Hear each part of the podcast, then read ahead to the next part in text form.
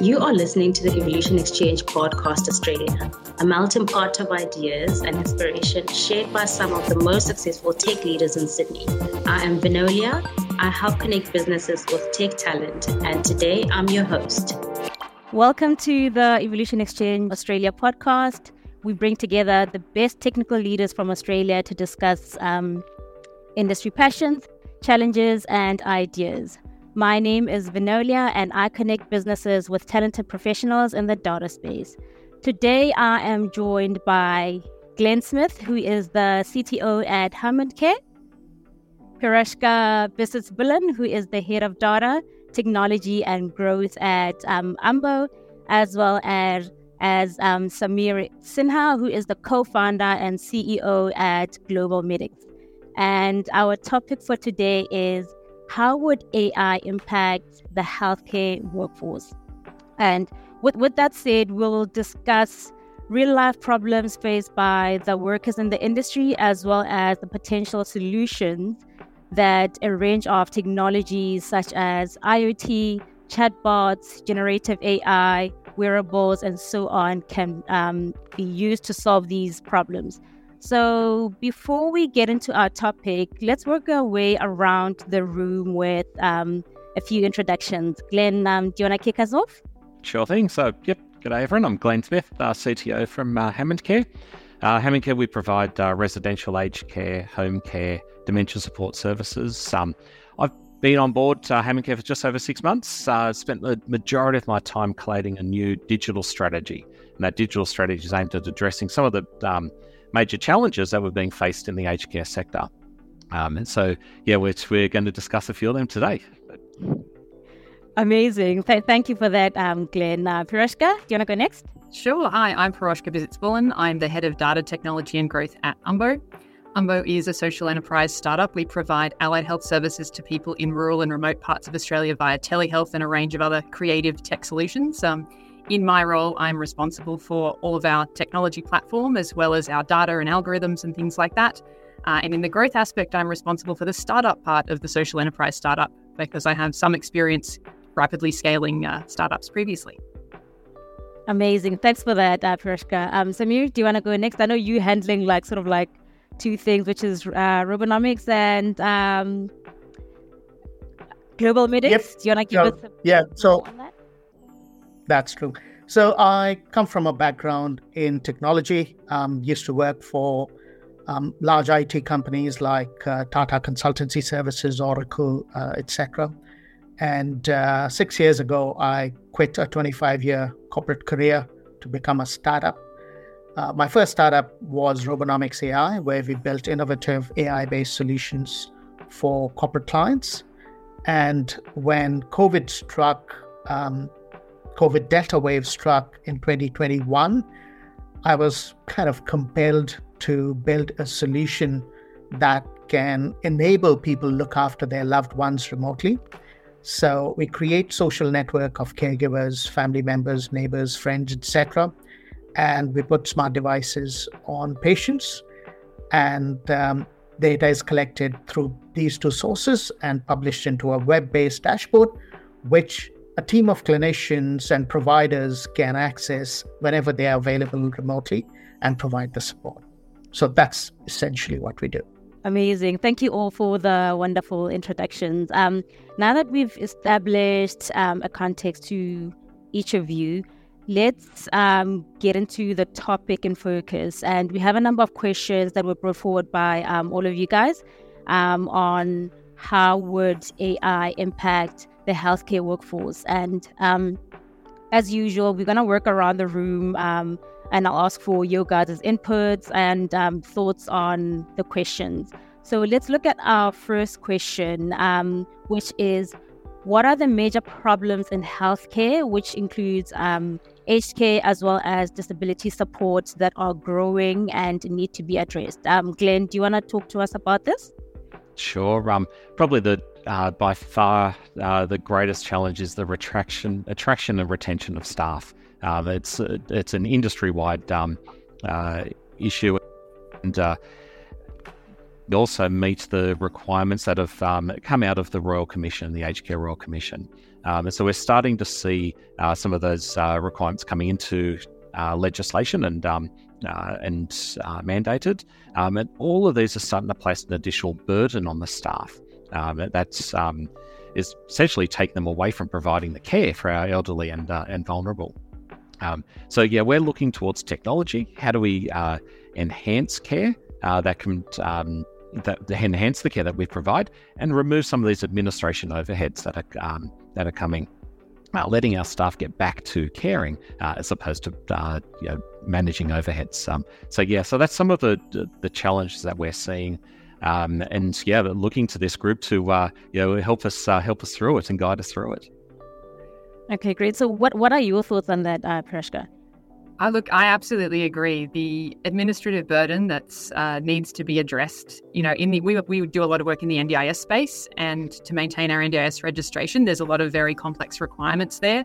There's definitely a role for technology in helping us streamline that and automate that, um, so that the burden is not placed on the staff who are trying to provide frontline services. Um, I think a lot of staff, you know, both the clinicians that work at UMBO, but also I used to work at Mable, which is the largest online marketplace for aged care and disability services in Australia. Um, the workforce there, they they're in the business, you know, and they're in this particular industry because they love caring for people and they love the human interaction and they love providing the emotional support and the connection. So to have half of their day or three quarters of their day taken up with administrative tasks is a significant burden on them. Um, and I would say, you know, as we have an aging workforce and we want to provide good services to people with a disability through something like the NDIS and you know, Medicare is coming under strain. As technologists, I'd say we have a moral imperative to find solutions um, because society is going to be impacted as a whole if we can't make things more efficient. And, and I think the great thing and the reason we're here is because there's technology available even today that is allowing that to happen, but we need to do it at a reasonable pace. Uh, and it's tricky because the industries are quite slow uh, even though a lot of these technologies are available. But I think I think we have a moral imperative to address these workforce challenges. It's not just an industry thing; it's a whole of society thing. Hmm. Okay, what what do you think, Samir? So let me split it up into two. Um, one is the workforce problem, and then we'll come to the technology piece. So when we talk about workforce, I'm reminded of um, several decades ago when I was part of this Indian IT ecosystem where we saw significant growth at the end of Y2K. Mm-hmm. Um, and um, companies were hiring like not in tens and dozens, but in one year, I remember we hired 76,000 employees, wow. new people joining our organization. Um, so we've been through this huge deluge of demand supply gap and to address that gap, the industry had used certain tools and techniques um, of, of fulfilling that gap because there's always a lag between a demand for a certain service and resources being made available to address those. So there were some very interesting um, things we did at that time, cross skilling and and and and uh, career pathways and stuff like that, which could be quite useful for the problem that we have on hand here. Uh, but the world's very different today. Yeah. The world's very different today because there's a lot better appreciation of technology. Um, in those days, technology used to trickle down from the top. The governments could afford the biggest computers, and then um, large corporates uh, would adopt it, and then it would come. Here, it's the consumers who are um, adopting technology um, uh, before their employers can do it. So people are buying smartwatches in large numbers. It's a trendy thing now.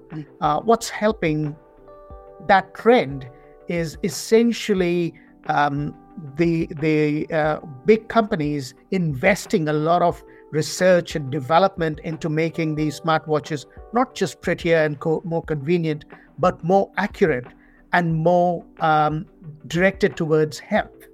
So um, there is an adoption that's happening largely amongst the younger folk, uh, not so much probably amongst the older folk who actually need it more.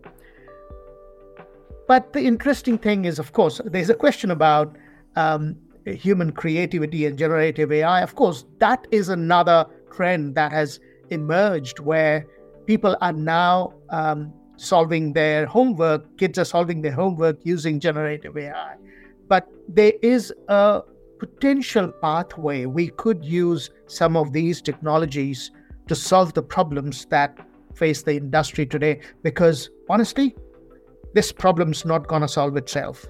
We're all going to grow older.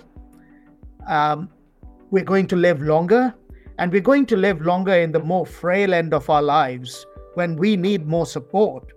Um, and that after having lived a life where we've produced less children who will who will be the productive force to to to pay for our services when we grow old. So the whole demographics, the whole economy is changing in a way where there is immense pressure to find new solutions and status quo is not an option anymore. Samir, would you would you agree that in addition to the aging population and not having enough children, um, there's a change in expectations as well. People expect to have more in old age. There's expectations from the person themselves. There's expectations from the family about the quality of service they're going to receive. So, in addition to having more people to provide care to, a, a workforce that's significantly smaller, the expectations of the people receiving the care are quite high. Um, and so that's I find that's a challenge as well. How are we going to use technology to meet the expectations that people now have? Uh, in the disability, people with a disability now have a higher expectation, as they should, of the services they can receive, um, and they see themselves as a customer, which is fantastic. Um, but we need we need to provide solutions that meet their expectations as well, which I think is a challenge. I totally agree with you, and when it comes to customer expectations, um, their expectations are not being formed by other players in the industry. They're using Facebook, they're using Amazon. Their expectations are set at that level, and they expect the providers to have a similar kind of service being offered to them in terms of their taking care of their old age and their disability. So I totally agree.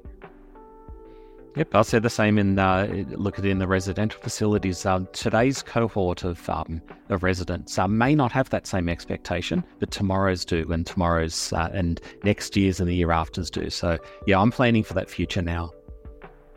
Also okay. planning for it. Um, I'll be there in the future too. So I want to do a good job. All right, I, that's I, the interesting part. Um, that's the interesting part of what we are trying to do.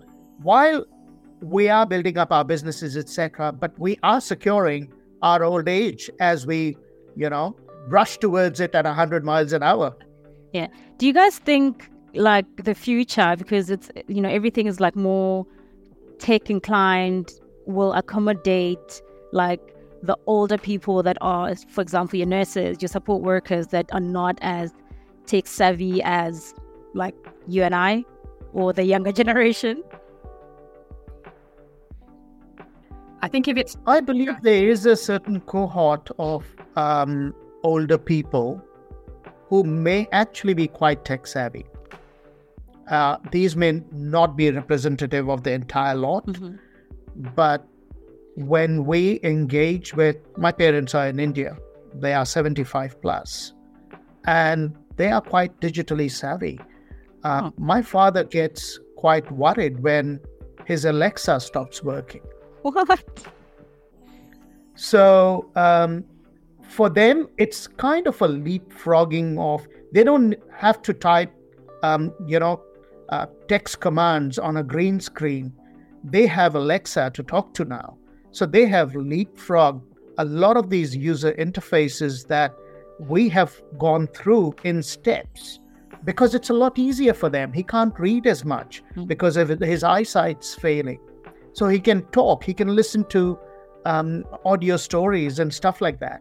So I think there is a role for technology to make it more accessible to the disabled, to the elderly, as opposed to going through that traditional pathway uh, one step after the other.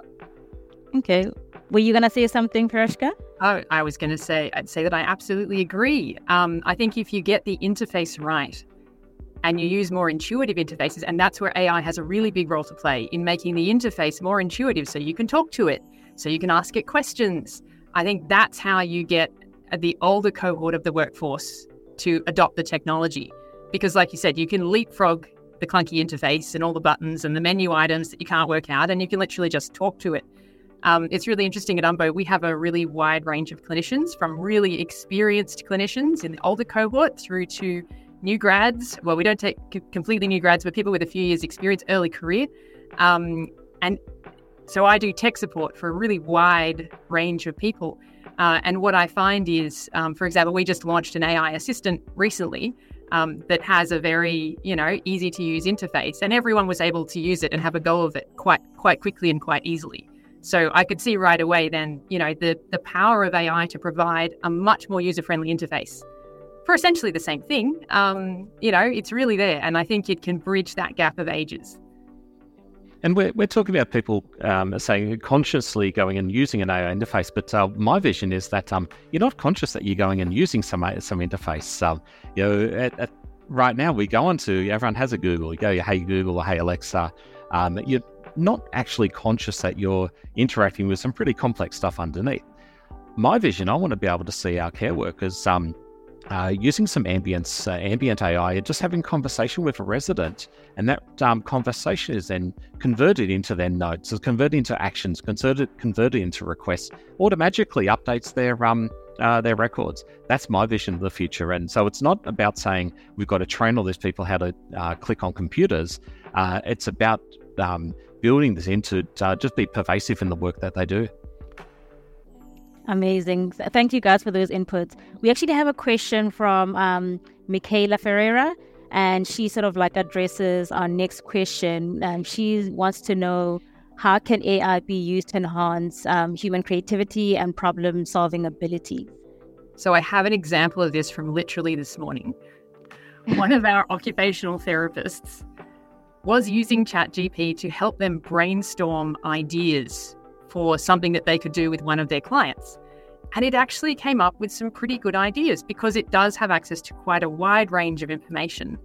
Um, that it did, she, she was literally having a conversation. Hey, you know, if you needed to, you know, help a client achieve this, what would you suggest? And it was come up with all kinds of things, including characters out of movies, because it was a pediatric client, characters who could be used as part of the therapy session. Um, and and that's pretty exciting. I, you know, that's that's allowing an occupational therapist to have access to much more information that they could possibly keep in their brain, you know, in one go. Um, it's not taking out their role. You know, they're still looking through the ideas and thinking about which ones am I going to use and how am I going to, going to adapt them. But as a really quick brainstorming tool to come up with creative ideas, I could see how it works. I, I absolutely think it's got a role in creative problem solving. Just related to that, medical literature doubles every 73 days. So imagine the exponential growth of research that's happening out there in the world. What hope does a clinician or a caregiver has to keep abreast of what's latest in technology, what's latest in care, uh, what's latest in evidence-based research? Impossible in a scenario like that, if we have a digital agent that can read all that data and provide that one line of explanation that's relevant to a particular patient, that's relevant to the condition that a particular person is going through at that point in time, that can save lives.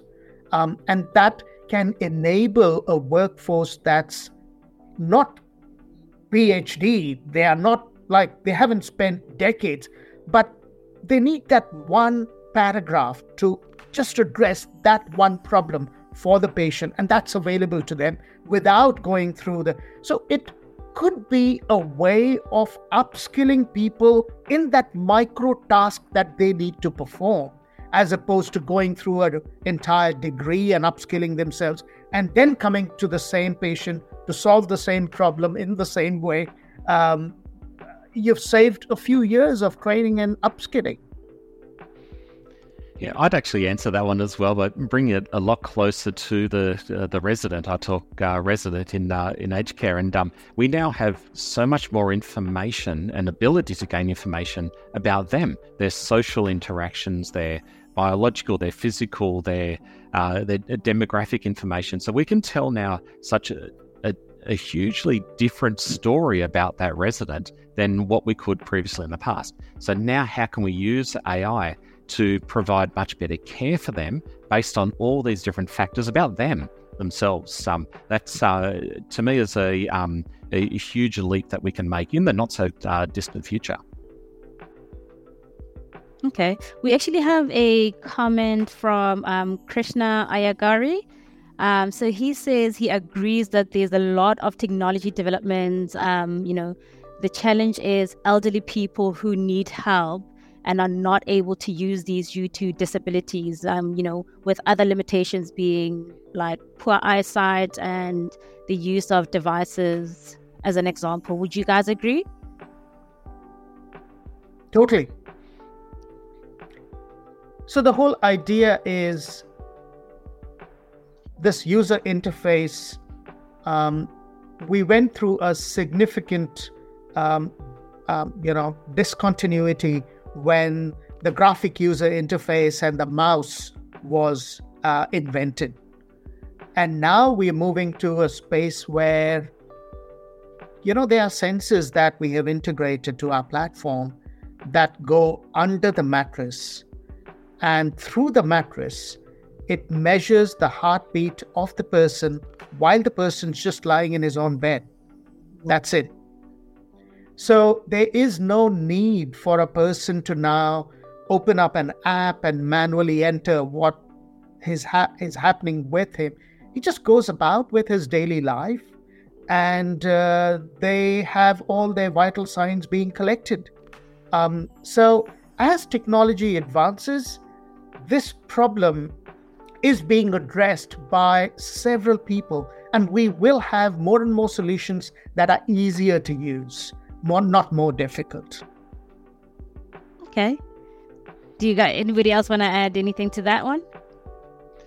No, look, I think it's um, it, it's a it's a given that uh, the usability of anything that could be in any industry um, is key to its success. Um, so yeah, that's um, that's a that's a given, and uh, yeah, we should always constantly remind ourselves of that.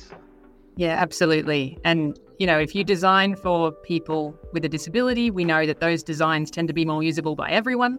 So hopefully, everybody in this industry is thinking about that. But totally agree. There's so much technology that can be put into play that doesn't require someone to be directly using it. So that's really exciting at the moment. Okay, amazing. So let's move on to our next question, uh, which Samir will address. And the question is What are the big changes in tech that may be relevant to solving these problems? Samir, you want to? So, of course, we work backwards. We can see generative AI, and um, we have seen uh, how large language models can help solve some of these issues. Um, we have had some live examples. Now, this entire zone of generative AI is not just text based, um, it can be image based, it can be video based as well. So, if you start applying that to images of wounds that patients capture um, as the wounds progress to heal, there could be analysis done by AI to monitor the progress of the wound healing, for example.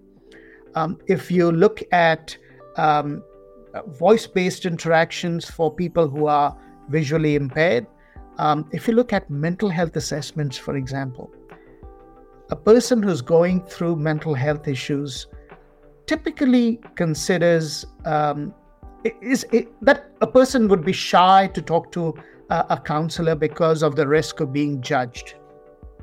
But when they are talking to a digital assistant or a bot, that fear is taken away because they are not being judged by an individual, uh, by a human. And that support is available 24 by 7 when they are experiencing that anxiety or that depression. So there are several of these instances where tools are already available, technology is already available in the market. And, and Krishna, you've said perfectly right. There are, there are all this tech that we are talking about it's not in the realm of research and development. They are they have been implemented in different parts of the world, and there are people using these tools.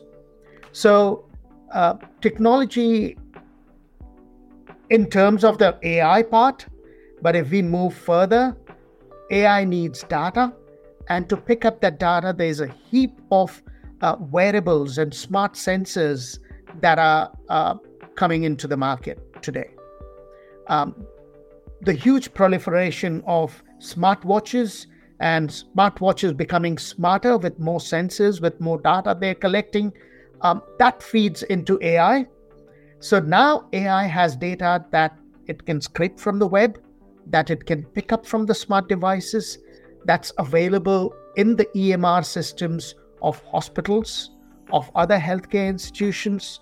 So there is a huge explosion of data being available, and that is being supported by the growth in technology that can process the data and personalize this, the service or um, the uh, a risk assessment for a patient at a particular point in time. So now we are looking at personalization not to the you know uh, set of one person, but we are looking at personalization on for that person at that point in time, and that's possible uh, it was not possible without these technologies coming on board. Okay, and what, what are your thoughts on that, uh, Piroska? I'd absolutely agree. I, I see the major kind of groups of technology, yes, as being your AI, your machine learning, your large language models. Then you've got your Internet of Things, you know, your wearable devices collecting all the data. Um, in addition to that, I would say there's also a role for very straightforward automation. And I think one of the exciting things is no code automation, where you don't necessarily need a software developer on your team to automate routine tasks. You would be surprised how many things I can do with Zapier. It's amazing. You know, it's a very, very simple integration tool. But if you apply it to the problem of your NDIS regulation and compliance, you can achieve a lot with just a graphical interface and you don't need a, a software developer. Um, so I think those tools as well that allow you to deploy relatively simple automation, you know, without needing to invest huge amounts of time and energy in code. I can code, but it's certainly a lot easier to just drag and drop on a graphical interface and you know click play and off we go. Um, so I think I think there's that group of things, but then also I would add possibly augmented reality and virtual reality. Um, I think there's certainly a role to play there. If I think about our speech pathologists, for example, when they're trying to do a mealtime management plan, and they're all virtual. So, but they're needing to look inside someone's mouth. They're needing to inspect the mouth. Um, and so, while they are able to do it, it's certainly one of the things that are more challenging. Um, and I could see a role for virtual reality and augmented reality uh, in that aspect of trying to kind of be present without actually being physically there. Um, so yeah, those are the main areas that, that I see. Glen, do you see do you see more? Because there's so many so many yeah. areas. Yeah, there was a, a, a, bit of um, discussion earlier about wearables and you know, whether it's uh, watches. I know there's some uh, pendants that um, uh, been uh, created as well, but I'm more interested in um, uh, devices that can uh, can manage. Uh, sensors that can manage that are wireless. There's um, some ones that we're trialing now, which are we call them optical sensors. Um, I know people get excited when you talk about cameras and um, camera recognition, etc. But um, really important for us not to um, uh, not to shy away from from that, but uh, understand the ethics and the ethical issues. Uh, but for me, it's really important that um, our as we're looking towards where our residents are, uh, are they uh, out of bed, in bed, uh, bathroom, out of bathroom, etc. So being able to uh, manage it without them wearing something, so we can track locations, etc. So uh, that's why I'm interested in uh, other types of sensors, such as um, uh, yeah, such as optical or um, other infrared or nanowave type sensors that are um, starting to hit um, hit the markets at the moment too. Okay. And so we have a, another question from uh, Paul Hughes. So he says health is undergoing major change.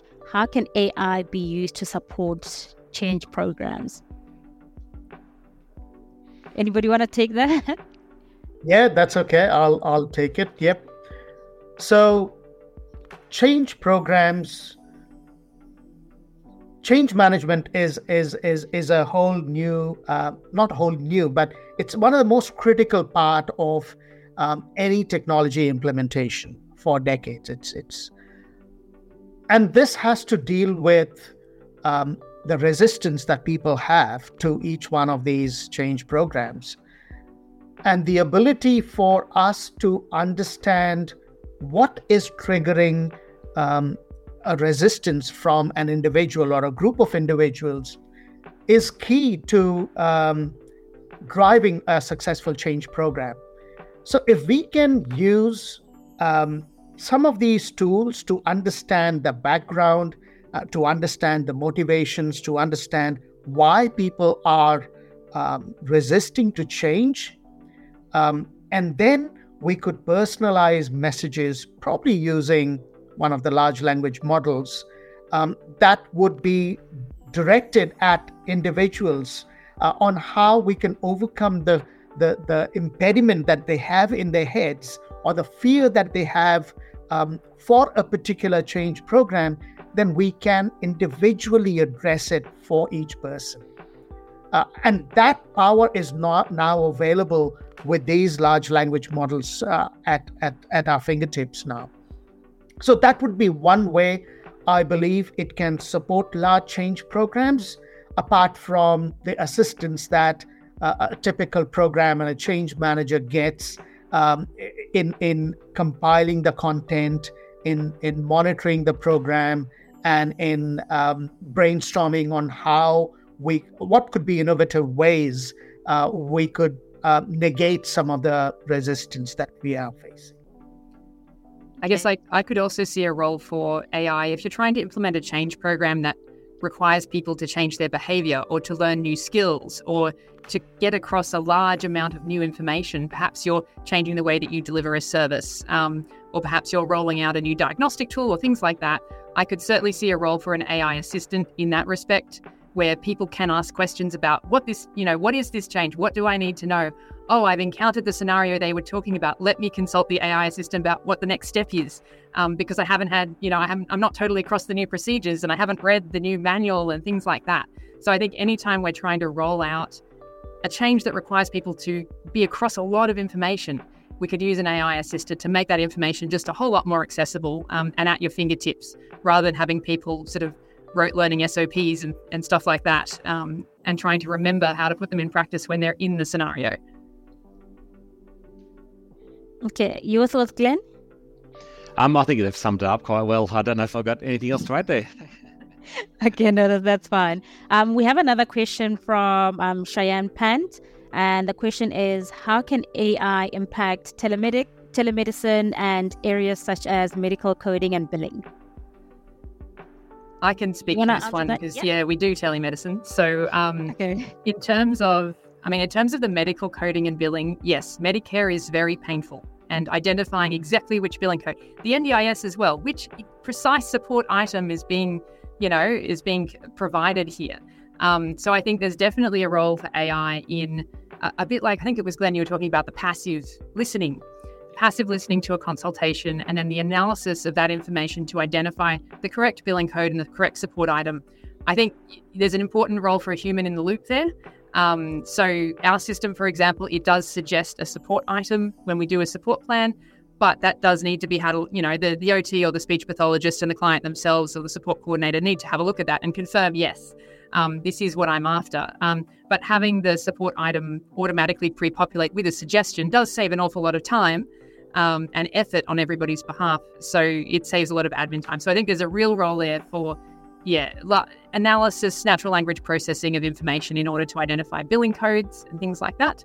Um, in terms of other areas of telemedicine, so um, diagnostics in particular, so having machine learning models that are able to, yes, anal- collect and analyze data um, remotely and do diagnostics remotely based on the information that's being collected does allow a specialist to do a whole lot more um, remotely rather than having to be physically in the room. So I think that's another really important area.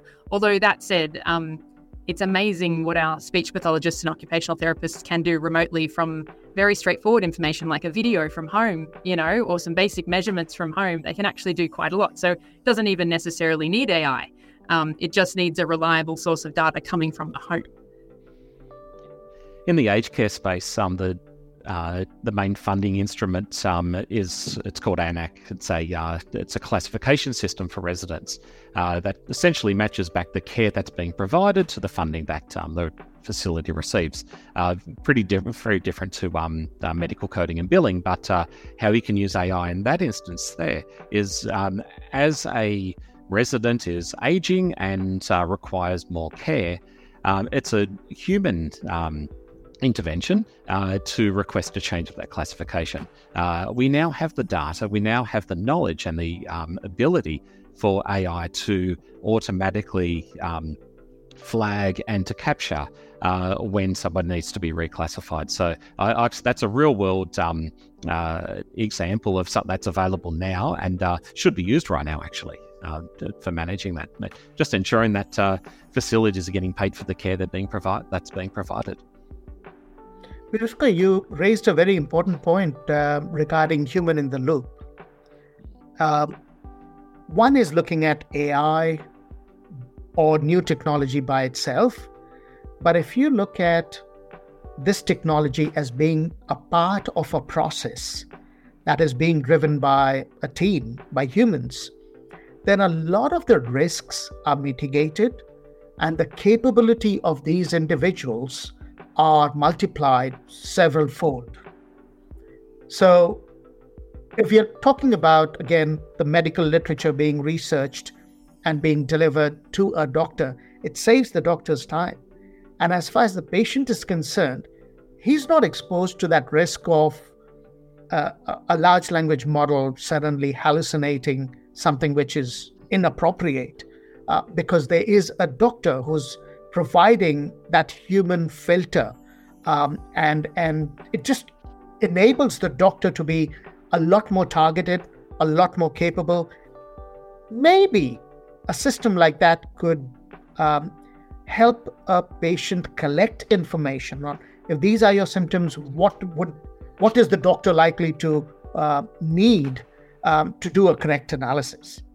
And if we start looking at that paradigm that AI is not to be used by itself on its own, but with human in the loop, suddenly the whole world looks a lot more powerful. I mean, solutions become a lot more powerful.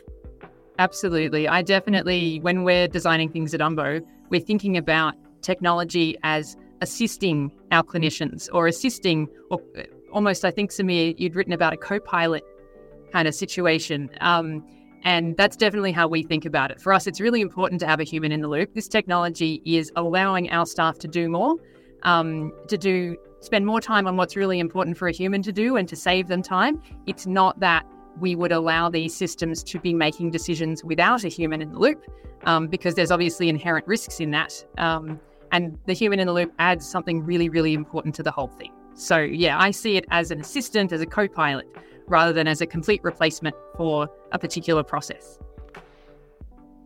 Heard a good, very good phrase once was uh, allow the uh, computers to do what computers do well so that people can do what they do well. I like that one. All right, thank you so much, guys, for your input on that one. Um, and our final question is if we reimagine the future of healthcare, what does it look like? Um, Paris, guys, do you want to talk? I can kick us off, but I'm pretty sure all three of us have a vision of the future. um, my vision of the future, which is not too surprising because I'm working in telehealth at the moment, my vision is that a lot of the care is provided at home. It's home based care. Um, I can see that trend. There's a trend away from residential institutions. Um, there's patient and family expectations about wanting to stay at home longer. In the disability space, there's expectations about having your own home and being able to stay in your own home, in your own space. And so for me, the future of healthcare is that someone's able to be in their home and all the information that's needed to monitor them is able to be collected from devices in their home, from wearables, um, is able to be transmitted back to specialists who don't necessarily even need to be in the same city, in the same country, even. Um, so you could get access to the top specialists who have all the data they need. Um, you've potentially got, you know, machine learning models in there analyzing the data, assisting, being the co-pilot with that specialist who's able to provide support to someone who's still in their home. And that your frontline support workers are focusing mostly on the human interaction and the emotional components of that support.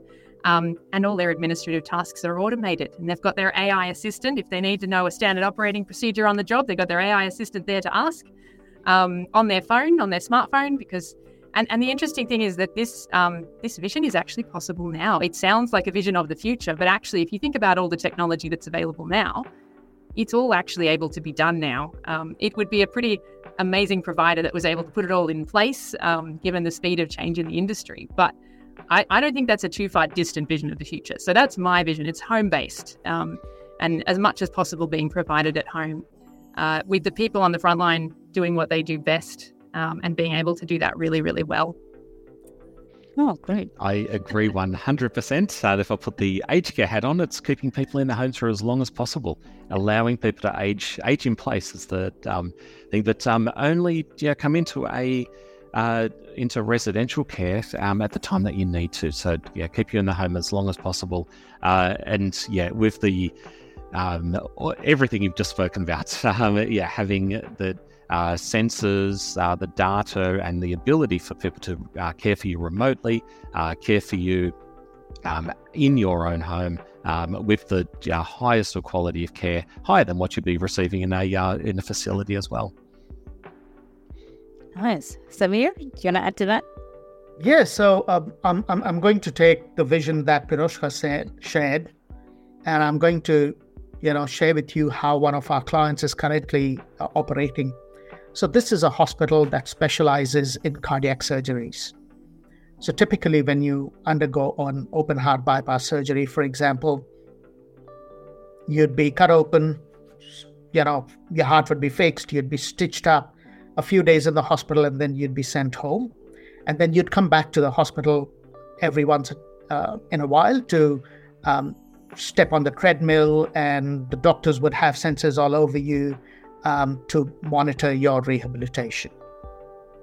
Now, what this hospital's doing is as a patient gets released from the hospital, they give them a smartwatch, and the person goes home, and um, not just home, but attends office, you know, picks up kids, leads life the normal way, and while the person's doing all that, the specialist doctors are monitoring that patient's every heart rate. And when required, the patient does an ECG test on the watch sitting in the office or while watching his son play soccer or whatever. So, the care that they are providing for the six month rehabilitation essentially they are extending their hospital into not just the homes, but the office and the playground, just the normal way a person would lead life. So that's happening today. Um, and uh, this is where we are today. It's not quite a vision, like you very rightly said. Where I would see the industry moving towards is more of interoperability. And that's one area which is probably holding this vision uh, back. So, no one provider can provide everything. So, in a scenario like that, data needs to be able to flow across to relevant providers so that they have enough insight to deliver the care that they are specializing in. And that interoperability of data is missing in the industry today. And if we could all work towards some form of um, effective, secure interoperability, I guess we will attain that future where access to care is not limited by how much you can pay or where you're located physically, where care providers know what it's like everyone singing out of the same, same song sheet and you have different providers doing their bit. And the eventual winner is the patient, is the elderly person, is the disabled person. But at the same time, every provider is actually doing less and delivering more. It's interesting you raised the interoperability issue. I completely agree. It, it, this all only works if the data can move seamlessly between different aspects of the system.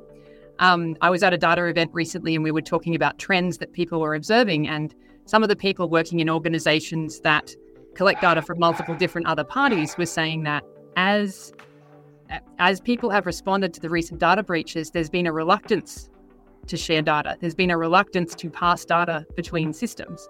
And actually, everybody's pulling back a little bit um, rather than moving forward in that area. So I'm really hoping that on the regulatory front regarding data breaches and in day to day practice, we're able to reach a point where people, we have the systems and we have the processes in place to make the sharing safe and that we can again move forward. Because, um, yeah, it was a bit concerning to hear everybody's pulling back. It's not ideally what we want, it's not going to make things easy. But you we obviously need to keep things safe. Yeah. Absolutely. And, and, and, you know, the interesting thing is, when data breaches happen, APIs are what we start addressing. The fact of the matter is, we're addressing API because that's the easy problem to solve. The more difficult problem to solve is the people who are interacting with the system. So, very often, data breaches happen not because of weakness in APIs, but because of cultural change within an organization, the culture within an organization. Do I write my passwords down somewhere? Do I have weak passwords? Am I following those simple processes to um, have a secure system? Doing that at scale with all your employees is where the problem is. So, funnily enough, the problem seems to be data breach, but the, that's just a symptom, that's just an impact the core problem is we people. And somehow, I don't know how technology can solve it, can solve to a certain extent. Maybe it can solve in educating people um, and, and, and helping them do the right thing. But that's where the weakness is. It's not the, the network of data providers. Yeah, I'd, I'd, add to that and say good data governance is critical. And um, as anyone embarking on this uh, uh, journey, uh, get your data governance right, your data owners right. Um, before you start, um, you, you, need to know uh, who wakes up in the morning and says the customer record is my record. I'm in charge. I know who's got access to it. I know why we're collecting uh, certain pieces of data, and I know uh, how it's being used. Get that um, get that done straight up. That's that's really important. Amazing. Does anybody else have anything to add? I think the only thing I, I was thinking about in my vision. Um, so we have this vision, uh, which I think we all share, in which the frontline staff do the the work of emotional connection and um, you know and, and working directly with the client and social connection as well. Um, I was just thinking, so we've recently, uh, over, over the last two years, automated a lot of the work of our practice managers. So we used to have four to five therapists who were supported by one practice manager. Now, with automation of all the administrative tasks, one practice manager can support 14 therapists and all their clients. So it's a fairly significant amount of automation. And but what that has meant, and it's tricky, it's tricky. What it's meant is that those practice managers spend their most of their day doing fairly complex human interactions. They're dealing with the therapists who are stressed out. They're dealing with the clients who are happy. They're dealing with the clients who are frustrated because the NDIS just rejected their application. You know, they're talking to parents who've just had their child diagnosed. They're doing a lot of really heavy emotional work, which is really important and it's the work that only humans can do. But they can't switch off for two hours at the end of the day and just sit there and punch things, you know, into the admin system as a bit of a kind of chill out time, um, just do something very repetitive to relax. And so I do wonder in this vision if we're having the humans do a lot of heavy social connection and emotional work, how do we support them? Do they then have to work shorter hours? Because that can be draining as well. And if they don't have these very boring admin tasks to go through, or you know, the doctors don't have a pile of journal articles to read because the AI has found it all for them. Um, do we need to rethink the structure of the day and how much people are working and how we support them in that? Okay, th- thanks for that, guys. Um, so before we um, conclude, I'd like to say a big thank you to all our guests for today for um, sharing their thoughts as well as expertise on today's topic. It's been great, guys. And once again, my guests are um, Glen Smith from Hammond Care, uh, Piroska Bisits-Bullen from Umbo, as well as uh, Samir Sinha from Global Medics. Um, my name is Vinolia Matlou. Thank you so much for listening.